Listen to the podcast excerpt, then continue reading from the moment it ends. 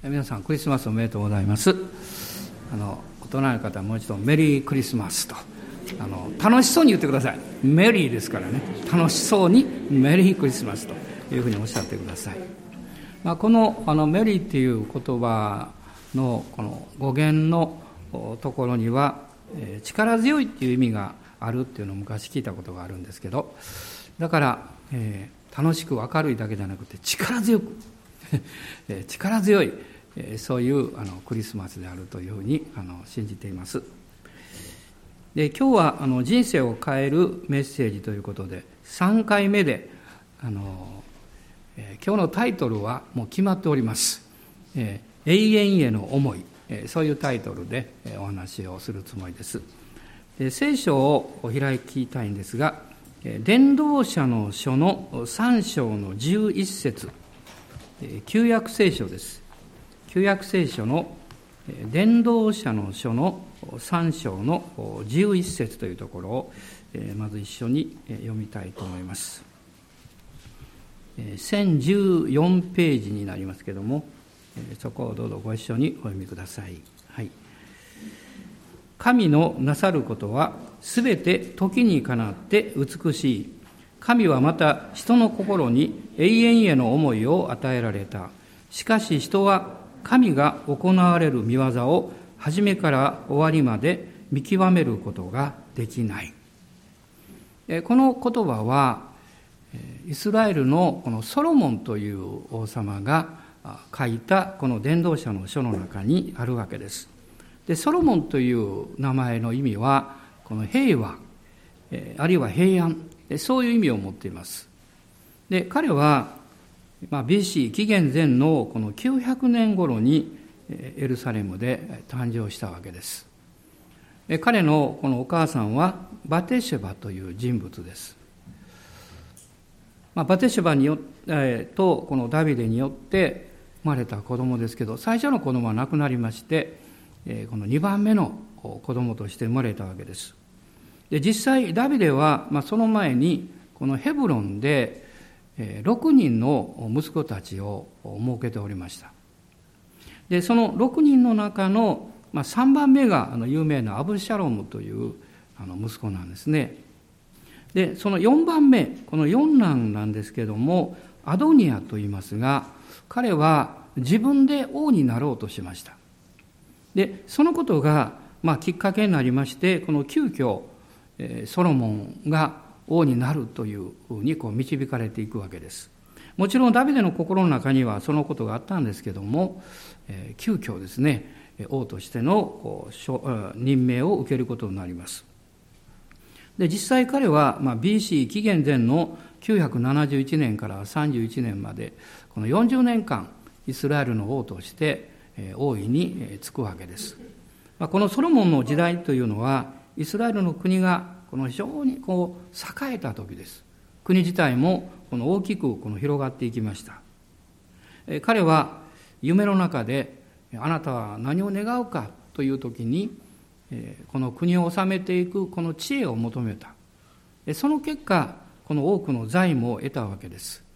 まあ、ある学者たちが計算をしますと今までの歴史の中でですねまあ、一個人の権利、えー、権威権利というか力の中で一番多くの財を持った人物はソロモンなんだそうです。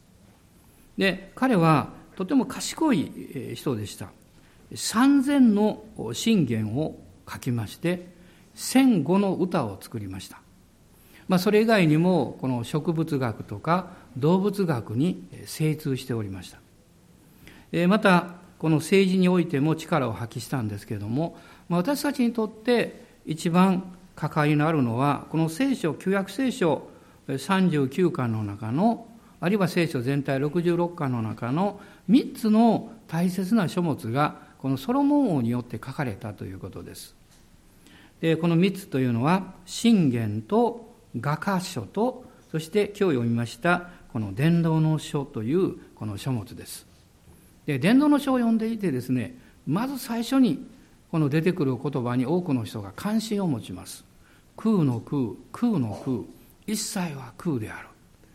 えー、誰かが漢字を間違えて食べてばっかりするのかなって言った人がいますけどそういう意味じゃありません虚しいということですねで、まあ、信仰は関係なくその言葉を聞くと多くの人々が共感を覚えるんですそれは人生っていうのは確かに持ったと思ったら失うしね、えー、赤ちゃんは何かをつかもうとして生まれてくるんだけど結局は私たちは虚しででこの世を去っていくそういうことを人々は実際によく知ってるからなんです。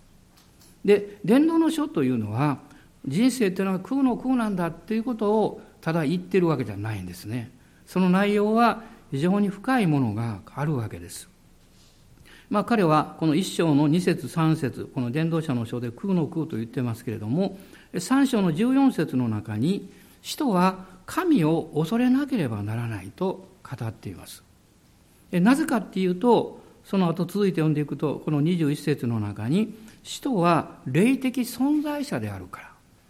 決して人間は、あの、生まれてきて何か食べて好きなことをして、あるいは一生懸命働いて、そして、ある程度満足して世を去っていく。そういうものじゃなくって、使徒は肉体があり、魂があるだけじゃなくって、神によって霊をいただいた霊的存在者である。そういうことを彼はここで語っています。ですから、11章のこの9節には厳しい言葉が出てくるんです。神の裁きを受けることを知っておけと言っています。神の裁きを受けることを知っておきなさい。そして、えーあ、最後の方ですね、12章のこの13節には、それゆえに人の本文というのは、神を恐れ、神の命令を守れ、これが人間にとって全てである。神を恐れ、神の命令を守れ。これが人間にとって全てである。人間の本文である。こういうふうにま語っているわけです。で、こういうこの全体の流れがあるんですけれども、その中で今日読みましたこの3章の11節というところには、神が人の心に永遠を思う思いを与えられたという非常に有名な言葉が出てくるわけです。あなたも永遠を思う思いを持っています。人間であるから。この永遠の思い思う思いを持つということは、どういうことを実際に意味しているんでしょうか？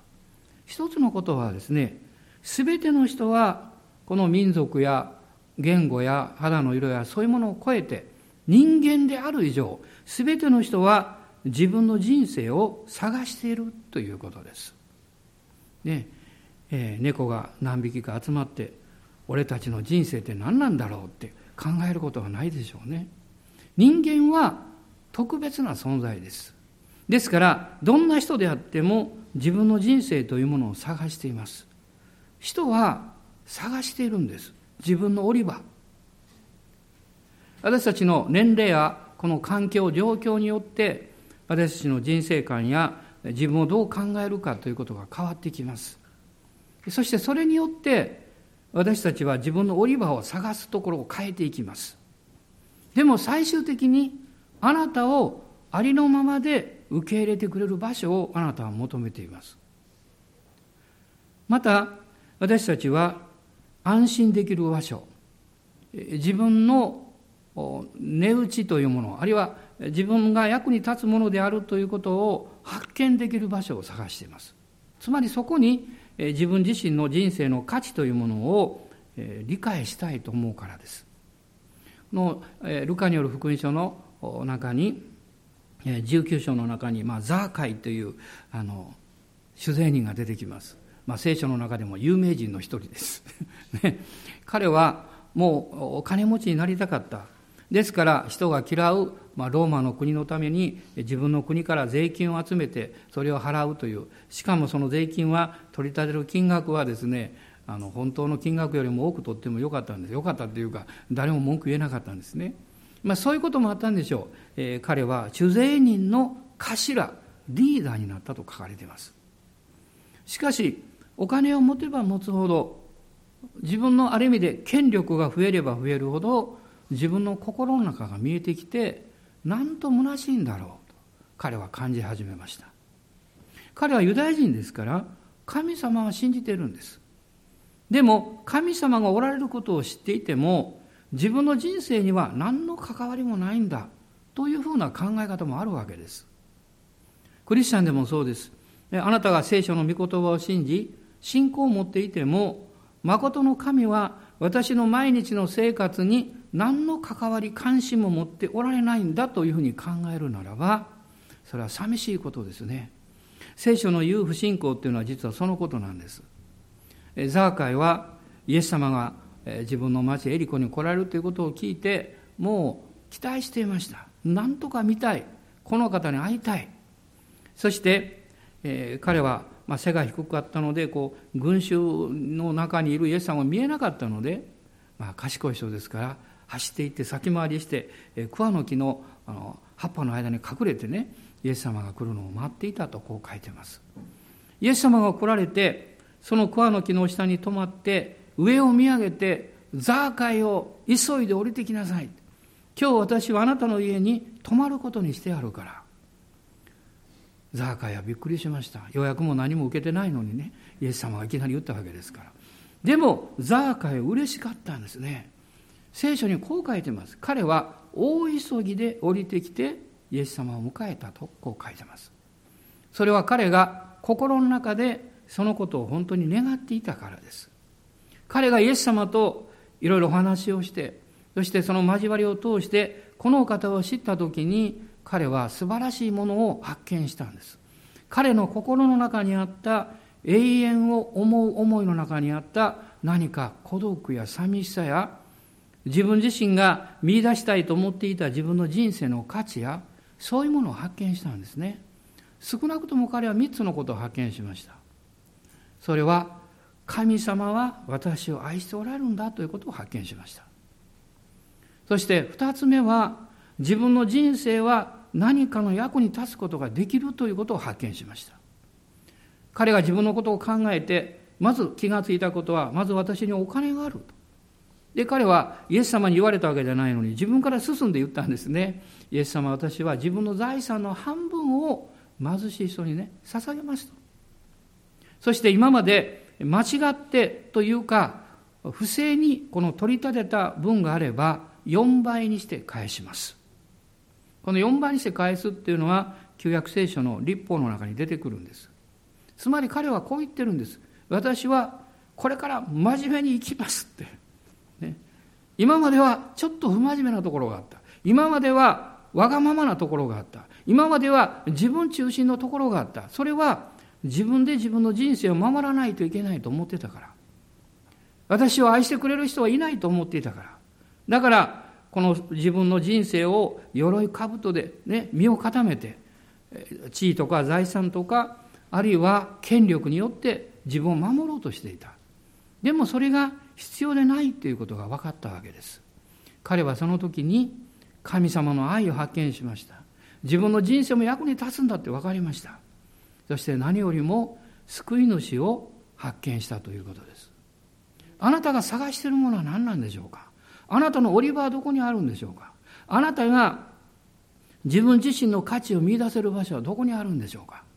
一言で言えばあなたが生まれる前からあなたのことを知ってあなたの人生に計画を持ってあなたを大切だと考えてくださっているお方です。聖書はその方を誠の天地創造作り主である誠の神様だと言ってます。人はですから探し求めているわけです。そしてこの自分の心のこの永遠の思いというものをこう調べてみると不思議なことが分かります。それはどんな人でもこの宇宙とかこの世界この究極の存在者である神もしくは神と呼んでもいい存在者がいるということを意識しているということです人がそれをどう呼ぶかはね、人によって違うかもわかりません。でも聖書はそのお方が誠の神様だと言ってます。詩篇の14編のこの一節の中に、あるクリスチャンたちはよくご存知だと思いますが、結構有名な言葉があります。詩篇の14編の一節そこにこう書いてます。愚か者は心の中で神はいないと言っている。愚か者は心の中で神はいないと言っている。なぜ愚か者なんでしょう？その一番の理由は、自分自身の内側から語られる本当の問いかけを無視するからです。周りの人々が神がいないと言ってるということではないんです。本人が心の中に求めがあるのに、その声に耳を傾けないで、神なんかいないよ。つまりそれは自分の誠実な語りかけを無視してるからです。これは愚か者です。聖書は私たちの心の中に神が語られるということを教えています。人の中にある心の声とは何なんでしょう？それは良心の声です。あなたの内側にある良心の声です。そしてあなたが聖書を読み、そしてキリストを知るようになると、神様の声をその良心を通して聖書の御言葉を通して聞くようになります。イエス様を信じると私の人生が大きく変わります。一番変わるのは価値観が変わります。人生の中で第一にすべきものが何かということを私たちは迷っているんですね。私も考えました。まだ10代の頃。人生はとは何なんだろうって。ね、生きるために食べるのか、食べるために生きるのか。まあ、この二者択一じゃないんですけど、選択じゃないんですけどね。そういうことを考えました。でも、その時に思ったことは、いわゆる好きなことをして生きればいいということをしようとしても内側には満足がないということを発見しました。もちろんそうできたわけじゃないんです。でもそういうふうにしようとするとそうではないなというものが分かったわけです。伝道者の書の中にこの五章の中にはこういうことが書かれています。金銭を愛する者は金銭によって満足はしないと書かれています。つまりこの世のもの、富とか力によって満足しようとしても満足はしない。人は母の体から生まれた時に何も持ってこなかったように全てを置いて去っていくんだと書いてます。第一ヨハネの手紙の中でヨハネはこう言いました。世と世の欲は滅びますと書かれています。しかしそれでも私の心には何か深く求める心というものがあるわけです。それはあなたの魂を作られた創造者であるあなたを愛しておられる誠の神を求める渇きなんです。これを私たちは魂の渇きと言います。霊の渇きと言います。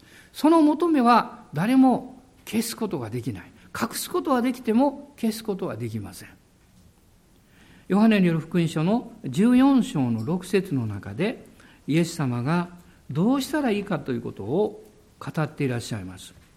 この14章の6節とっても有名な御言葉です。私もこの御言葉を通してイエス・キリストを信じる決心をしました。どうぞご一緒にお読みになってください。イエスは彼に言われた。私が道であり、真理であり、命なのです。私を通してでなければ、誰一人父の身元に来ることはありません。イエス様を通してでなければ誰も誠の神のところに来ることはできません。イエス・キリストはあなたが誠の神に出会うための道なんです。真理なんです。命なんです。あなたが道を見てどこかに行こうとしてこの道を通っていったらいけるんだって分かればあなたはその道を歩き出すでしょう。その時のあなたはその道を歩いていく行って大丈夫なんだと信じたからです。その道を信じなかったら、見ているだけで歩むことはしないと思います。あなたを作られ、あなたを愛しておられる方がおられる。その方と出会う道、イエス様が私を通してでなければとおっしゃいました。つまりこれがイエス・キリストを信じるということです。なぜイエス・キリストでなきゃいけないんでしょうか？それは私たちが誠の神様がどういう方であるかということが分かったときに、とてもじゃないけど私はそのような神様を信じる資格がないとわかるからです。皆さん、誠の神様は人間が勝手に作ったご利益中心の神様じゃありません。もしそうであれば、それが満たされたらもう終わりになります。誠の神はあなたを神の子としてあなたを家族の中に迎え入れて、あなたの人生に永遠の命を与えて、あなたを天国に連れて行ってくれる、そういう方です。でも、この方は正しい方、清い方です。清い神様の前に誰一人そのまま立つことはできないわけです。それはあなたも私も罪人であるからです。人は誰に言われなくても罪を知っています。こういう言葉があるんですね。悪いことをした人は警察官の前を避けるって。ね。その何も言われなくても避けてしまう。ルターという人はこう言ったそうです。罪人は自分で地獄に行くことを知っている。人はそこから自分の力で逃れることはできない。ですから、罪の許しのために誰かが清い血を流して犠牲を払う必要があります。お金ではダメです。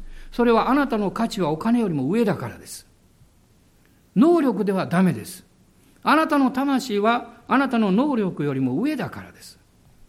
あなたの命はどこにありますか？聖書はこう言っています。命は血の中にあると書いています。血は命そのものです。ですから、罪のない血があなたのために流される必要があります。人間にそれができるでしょうか？できません。ですから、清い神が人間になってきてくださったんです。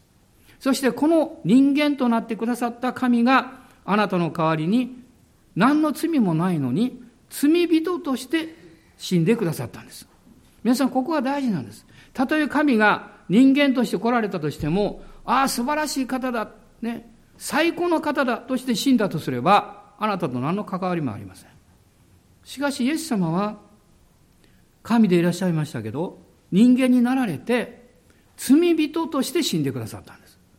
あなたや私の罪を全部身代わりに引き受けてくださったんです。あなたが義とされ、あなたが許され、正しいとされるために、身代わりの罪人になってくださったんです。そして死んでくださった。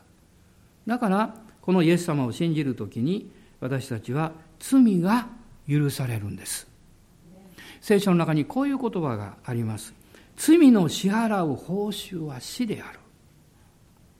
罪の支払う報酬は死である。人は罪を犯してもすぐに結果を刈り取るわけじゃありません。それが熟していきます。やがてそれが死をもたらす。死はこの世の肉体の死だけではなくって永遠の死があります。これが永遠の裁きです。しかしその後でこう書かれています。神の賜物は主イエス・キリストによる永遠の命である。ここに違いがあります。死は罪の報酬です。報酬というのは何かをした結果です。しかし永遠の命は報酬ではありません。贈り物です。賜物です。それは感謝して私たちが受け取るだけなんです。イエス様がこの十字架で私やあなたのために罪人として死んでくださって罪を許しあなたを新しい神の子として受け入れてくださった。このことを聖書は永遠の贖いと言っています。このイエス・キリストを受け入れるときにあなたの何かわからない虚しさや孤独やあるいは何かを探していたこの永遠の思いというものが満たされます。私はどこに行っても初めての人にはこういう話をします。人は皆自分はどこから来てどこへ行くのかそしてなぜ自分が生きてるのかを探していますそういう話をしていや私はそんなことありませんよと言われた人は誰もいませんみんなそうだからそれが永遠の思いだから。でもその永遠の思いをイエス・キリストを私たちが受け入れるときに、その中に満たされる喜びというものを経験します。それはあなたの人生が変えられるからです。聖書はこう言っています。あなたがイエス・キリストを信じるときに、あなたは新しく生まれ変わる。第二コリントの5章の17節には、誰でもキリストのうちにあるならば、その人は新しく作られたものであると書いてます。古きもの、古い人生は過ぎ去って、あなたは新しくなったのですと書かれています。キリストを信じるときに、私たちはもう一度生まれ変わることができるんです。ニコデモという、このイスラエルのイエス様がおられた時のパリサイ人の指導者が夜こっそりとイエス様のところにやってきました。そしてこう言いました。もしあなたが神神のところからおいでになった方でなければ、あなたがおっしゃってるようなことは話すことはできないでしょうねと言いました。しかしイエス様が突然、その質問の答えでないようなことをおっしゃいました。人は皆新しく生まれなければ神の国を見ることはできません。ニコデモはびっくりしました。実はイエス様がおっしゃっていることとこのニコデモの問いかけには大きな違いがあります。ニコデモはこう言ったんです。厳密に言うと、イエス様あなたは神の存在があって、その神の存在の一番近いところから来られた聖人ですと言ったんです。ところが、イエス様がおっしゃりたいことは、私は神の中から来たんです。つまり、神なんだということです。ですから、ニコデモよ、あなたがもし神の国を見たいならば、皆さんがどこかの家に行ってですね、そしてそこのお家どんなお家かなと思って外側からいくら見ても少ししか分かりません。でも中に入れば分かります。神の国に入れば神の国のことが分かります。イエス様は神の国に入るには御霊と水によって新しく生まれ変わらなければならないとおっしゃいました。つまりそれは私たちが救い主である神から罪によって離れている、その離れているこの障害物が取り除かれて、そして神様の家族の中に入れられるということです。ニコデモはびっくりしてこう言いました。人は年を取ってからどうしてもう一度お母さんのお腹に戻って生まれることできるんでしょうかユダヤの最高の知恵と知識を持った人がこういう質問をしました。それは生実家知恵を持っている人はこういう質問ができないからです。本当に賢い人はできるんです。で、本当の質問というのは単純素朴なんです。人は何のために生きてるんですか単純素朴です。人は死んだらどうなるんですか私の人生って意味があるんですか？この一番素朴な質問を率直にできる人は最も賢明な人でしょう。多くの知識を持っている人でしょう。それは知識やこの世のものは答えがないということを知っているからです。だからニコデマそう答えまし、質問しました。でもイエス様は、御霊と水によって新しく生まれ変わらなきゃいけない。それは悔い改めと信仰によってと言ってもいいんです。その時に神様の御霊の働き、精霊の働きによって人は新しく生まれ変わることができます。これは新生、新創造される、新しく生まれ変わると言います。聖書はどう言ってるんでしょうか？イエス・キリストを信じる人には神のことなる力が与えられると言っています。この力っていうのは立場のことです。この力っていうのはその資格を表しています。立場があった時にその内容を持つことができます。もし皆さんがどこかのこの宮殿の前に立ってねこの中にはどういう人が住んでるのかなと思ったとします。小さな少年があなたのそばを通ってそしてスッと入っていったとします。なんであの子入っていったんだろう？聞いたらあの王子様ですから。その家に住んでる人は入っていくことができます。あなたが罪許されイエス・キリストによって神の子とされたならば神の家族神の国に入っていくことができます神の国は義と平和と精霊における喜びであると書いています。この神のことされたこの人生の中には喜びと本当の平安があります。本当の平和があります。私は、えー、クリスチャンになる1年前に、えー、クリスチャンの友人に聞きました。クリスチャンとクリスチャンでない人はどこが違うのかと言いました。彼は単純明快に言いました。クリスチャンはどんな時にも喜びがある。私は否定しました。そんなことないだろうと言いました。でも、クリスチャンになって今わかることは、あの時彼が言った言葉は本当だったと確信しています。もう何十年も経って、普通だったら平安がなくなるだろう。普通だったらもう慌てふためいてどうする？考え込む。そういうところも通ってきました。しかし、不思議でした。平安でした。不思議な平安です。詩篇の55編のこの18節というところを読んでいただきたいんですが、詩篇の55編の18節です。ここでダビデがこう言っています。一緒に読んでください。主は私の魂を敵の挑戦から平和のうちにあがあがない出してくださる。私と争う者が多いから。主は私の魂を敵の挑戦から平和のうちにあがない出してくださる。まあ、34編というところにはダビデはまたこう言っていますね。私のしもべの魂をあがない出されるとこう言っています。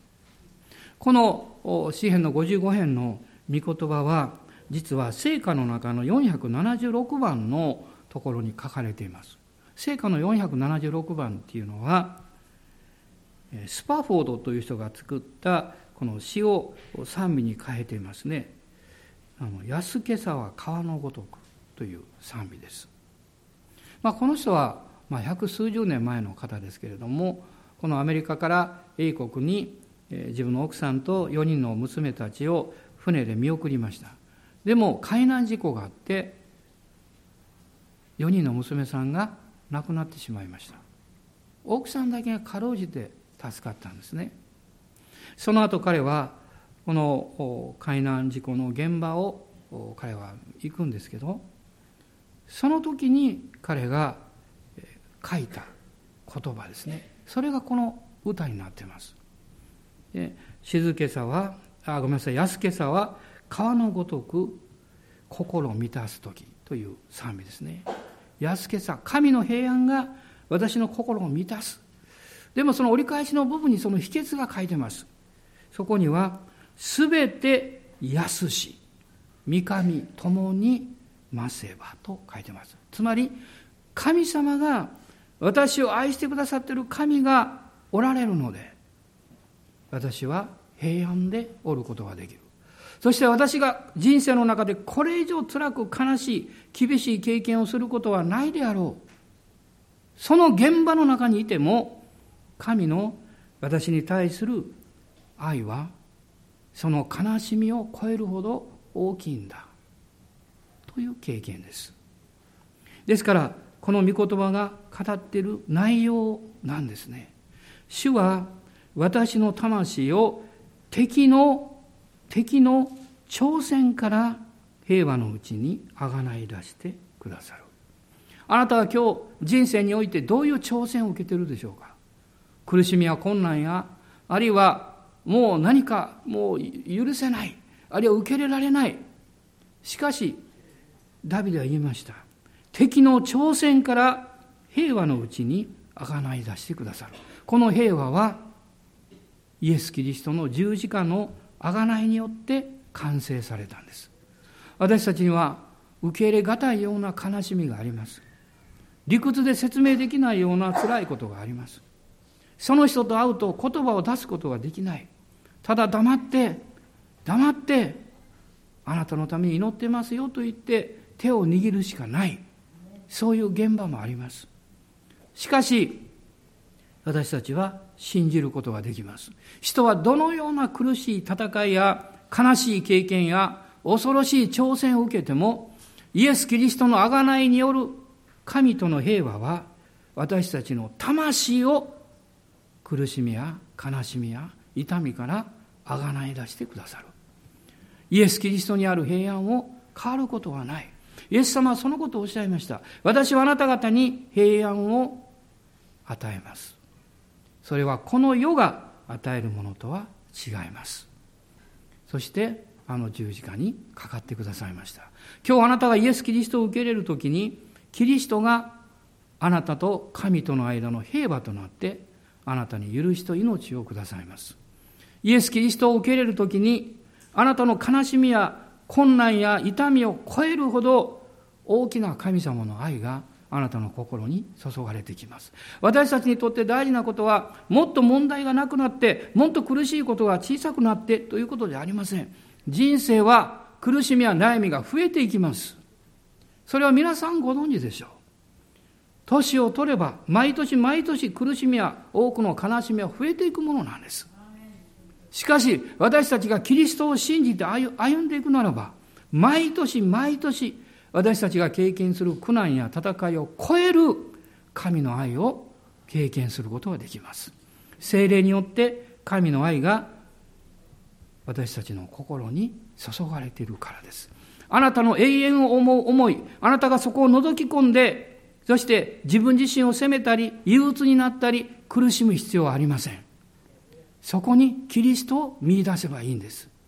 あの会話受けにおられる救い主を見出せばいいんです。イエス様、あなたがおられるので、あなたの臨在があるので、私は安けさを持っています。平安を持っています。もうこのために2000年前にあなたが私の救いを完成してくださったから。アーメン感謝します。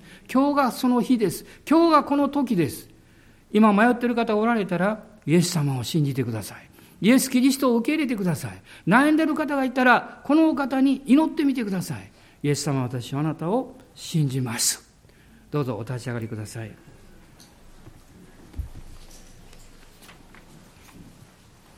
イエス様は、すでにあなたや私の救いのために、2000年前に十字架の技を完成してくださって、その贖いを終えてくださって、父よ、彼らをお許しください。彼らは自分で何をしているのかわからないでいるのです。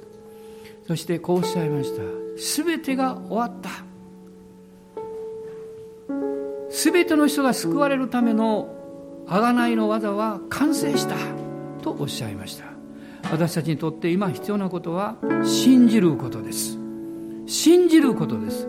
そしてこの方を見上げて神様感謝します。こんな私も愛されて新しく生まれ変わることができたことを感謝しますこんな私もあなたの永遠の見ての中に守られ導かれていることを感謝します私たちは告白しますイエス様の御業を感謝しながら今2000年前にこの御業を成し遂げてくださったこの素晴らしいことを賛美の中で一緒に告白していきましょう。力強く賛美していきましょう。イエス様に感謝を捧げていきましょう。アーメン。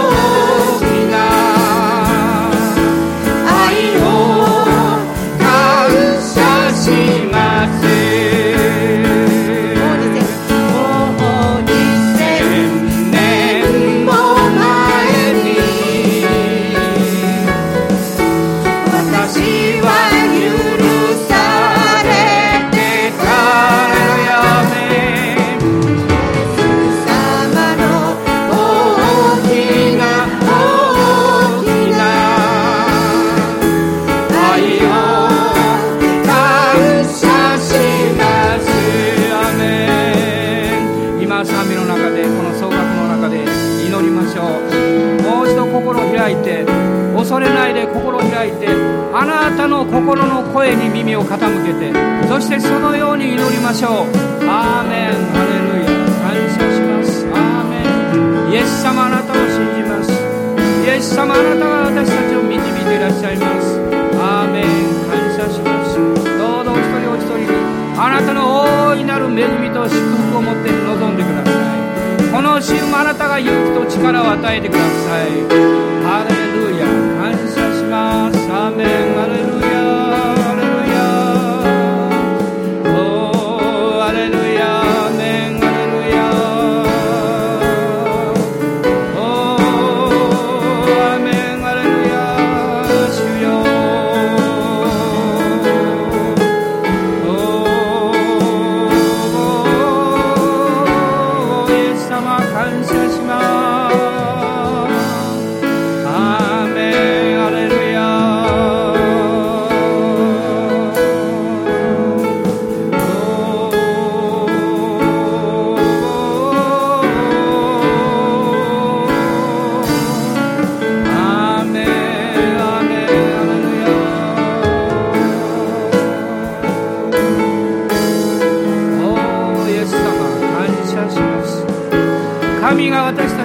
方であれば誰が私たちに適することができましょうか。アーメン。アーメン。今日はあなたが勇気を持つ日です。今日はあなたが神様から力をいただく日です。今日はあなたが新しい決断をする日です。アーメン。アーメン。迷ってはいけません。アーメン。主に従いましょう。アーメン。ハレルヤ。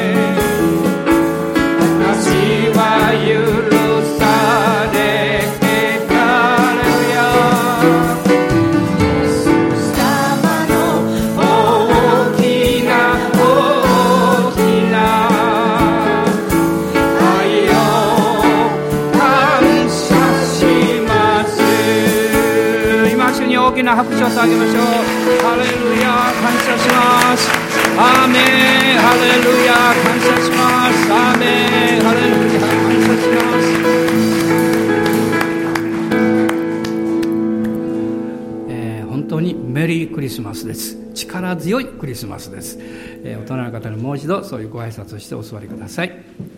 メリークリスマス。メリークリスマス。祝祷そう。あまり嬉しいから祝祷忘れました。もう一度立ってください。えー祝祷します。私たちの主イエス・キリストの恵み父なる神のご愛精霊の親しい御交わりが私たち一同と共にこのクリスマスお一人お一人の上に豊かにありますように。アーメン。